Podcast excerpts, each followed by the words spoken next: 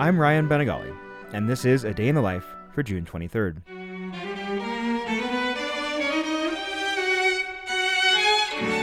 Today, in 1943, Harold Spivacke, then chief of the music division at the Library of Congress, wrote a letter to American composer Samuel Barber. Spivacke informed Barber that the Budapest Quartet had recently performed his string quartet, Opus 11 in B minor, at the Library of Congress.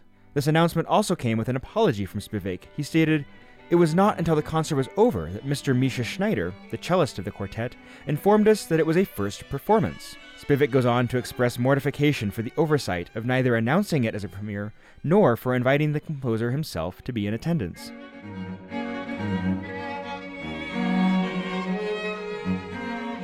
But ultimately, the faux pas was not as extreme as Spivacke believed. Barber had originally composed the quartet seven years earlier, in 1936, and its actual first performance was given by the Pro Arte Quartet that December in Rome. Barber subsequently rewrote the third movement a few times, and it was the final version of this third movement that received its premiere as part of that Library of Congress performance.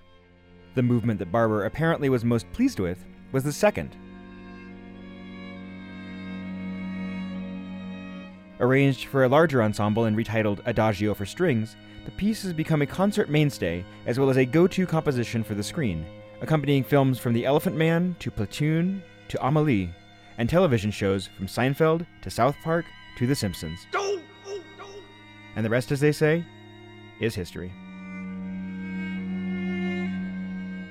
A Day in the Life is a production of Critical Karaoke, brought to you by the Idea Space at Colorado College, exploring ideas through the visual arts. Also made possible by the generous support of the Bee Vradenburg Foundation, the Joseph Henry Edmondson Foundation, and Colorado College, fostering innovation in the humanities. Find out more at criticalkaraoke.com.